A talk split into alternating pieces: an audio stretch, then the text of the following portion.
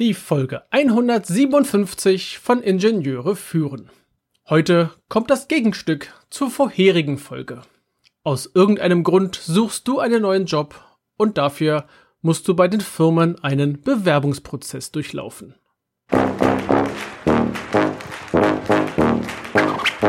Herzlich willkommen im Podcast Ingenieure führen, der Podcast für Führungskräfte in der Elektronikentwicklung. Wir sprechen über Führung von Ingenieuren, über die verschiedenen Schnittstellen zu anderen Fachabteilungen und vielen weiteren Themen direkt aus der Praxis.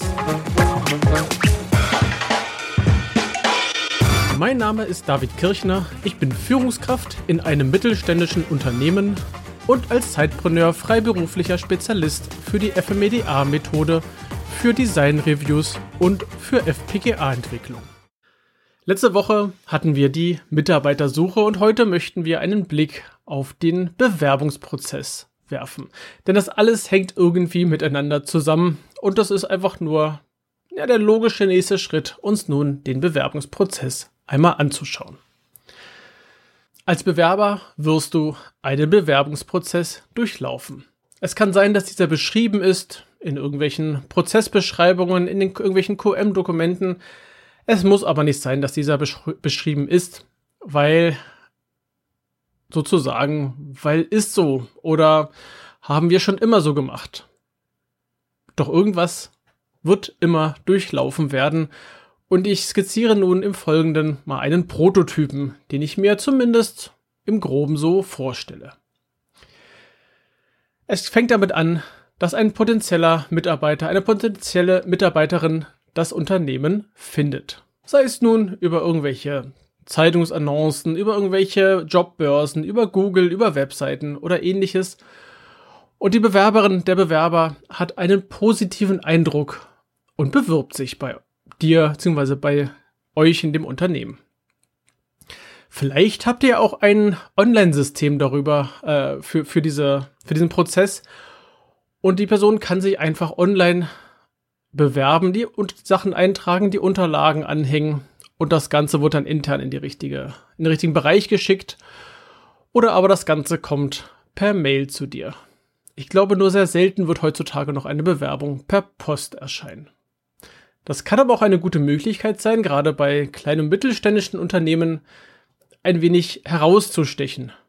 Wenn man so eine gute, gut gemachte, und ich meine damit nicht so eine Plastikkladde mit so einem Dings an der Seite, womit man die Papiere festhält, das ist dann nicht mehr, das ist dann von früher noch, das machen wir nicht mehr bitte. Ähm, das, also eine schöne Bewerbungsmappe, ich glaube, das kann noch mal so einen Tick Aufmerksamkeit erzeugen. Ja, und sobald das alles da ist, dann fängt der Prozess im Prinzip an. Das erste, was passieren muss, und das ist ganz wichtig, ist den Eingang zu bestätigen und einen Dank auszusprechen, dass eine Bewerbung zugeschickt wurde. Und wenn es möglich ist, wäre es grandios, wenn auch noch die Bewerbungszeit mit, oder nicht die Bearbeitungszeit ähm, benannt werden kann. Intern wird die der, die Personalabteilung, die Human Resource, diese Bewerbung schon an die entsprechende Leitung weitergeben. Das muss möglichst alles zeitnah passieren. Oder darf sie auch gerne jemand im Bereich Personal ähm, dafür die Zeit blocken, um diese Sachen weiterzureichen, um diese Unterlagen weiterzureichen. Eventuell wird schon vorab sortiert oder es werden Bemerkungen angeheftet und dann geht das Ganze weiter zu der Leitung des entsprechenden Bereiches. Zum Beispiel die Leitung der Elektronikentwicklung und die entscheidet dann über Absage oder Einladung. Die Rückmeldung an die Personalabteilung sollte zeitnah, sollte zeitnah passieren. Ich würde sagen, zeitnah ist sowas wie kleiner gleich drei Tage. In diesem Zeitrahmen sollte die Leitung, zum Beispiel der Elektronikentwicklung in unserem Falle, ähm, diese Bewertung, äh, diese Bewerbung bewertet haben und entschieden haben, ob eine Einladung oder eine Absage erfolgt. Optimal wird dann innerhalb der nächsten ein bis zwei Wochen eingeladen und die Führungskraft darf sich bitte hier Termine blockieren. Ähm, und zwar zu dem Zeitpunkt, sobald klar ist, dass die Anzeige draußen ist. Also immer bestimmte Blöcke vormittags und nachmittags blockieren für solche Bewerbungsgespräche, auch wenn sie dann nicht benutzt werden. Die Zeit ist dann geblockt und falls kein Bewerber da ist. Na, ich glaube, deine To-Do-Liste ist lang genug. Du wirst eine Aufgabe finden auf dieser Liste, die du dann in der Zeit machen kannst.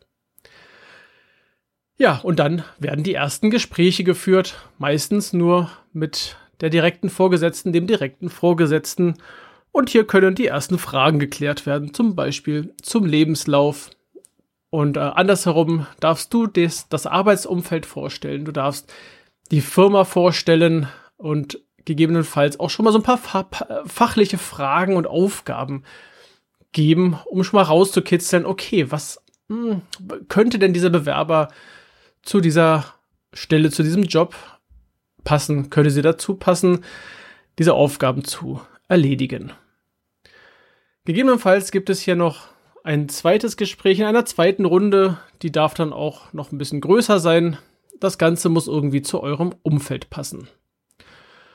Und wenn es passt, dann entscheide dich aber auch. Okay, vielleicht nicht den oder die Erstbeste. Mach in kurzer Zeit möglichst viele Gespräche. Mach dir Notizen, mach dir ähm, Gedanken, welche Person könnte denn tatsächlich zu deinem, zu deiner Stelle passen. Und halte bitte auch die Kandidaten auf dem Laufenden es ist nichts, es gibt eigentlich nichts Schlimmeres, als wenn man A, keine Reaktion auf seine Bewerbung kriegt und B, keine, ja, wie soll ich sagen, ähm, zwar bei einem Gespräch war, aber dann nichts mehr hört. An der Stelle ist wichtig, klar zu kommunizieren, so, wir haben jetzt innerhalb der nächsten zwei Wochen diverse Gespräche und wir werden uns danach zurückmelden. Und dann tue das auch.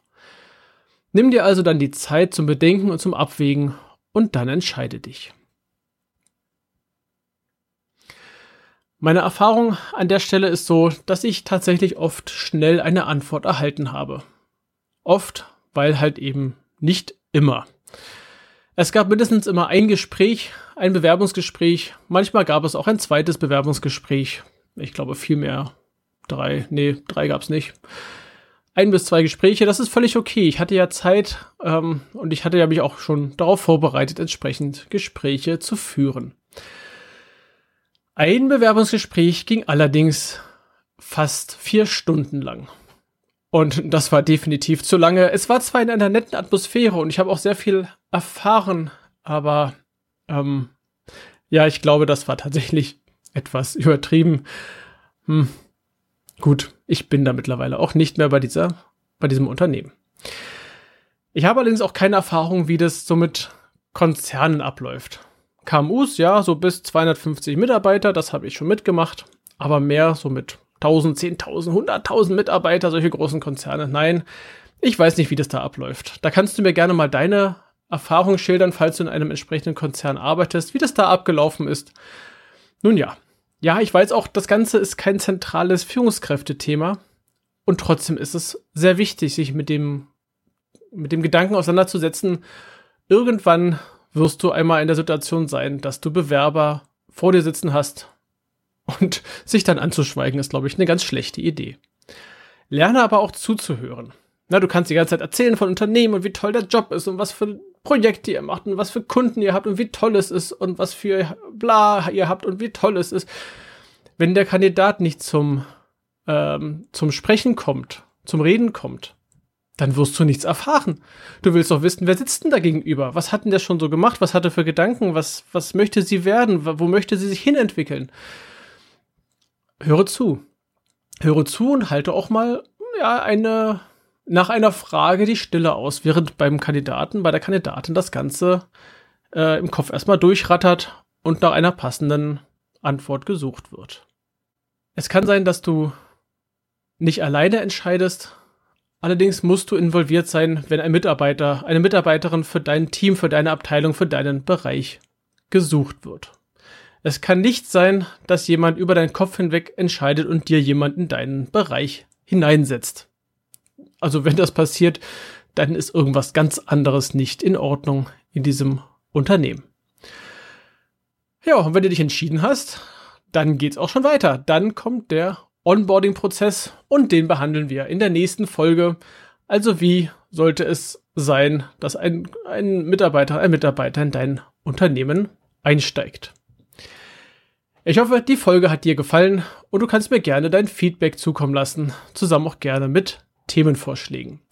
Verbinde dich in LinkedIn mit mir und schreibe mir über diesen Kanal oder schick mir eine E-Mail oder eine andere Kommunikationstechnik, eine Postkarte zum Beispiel.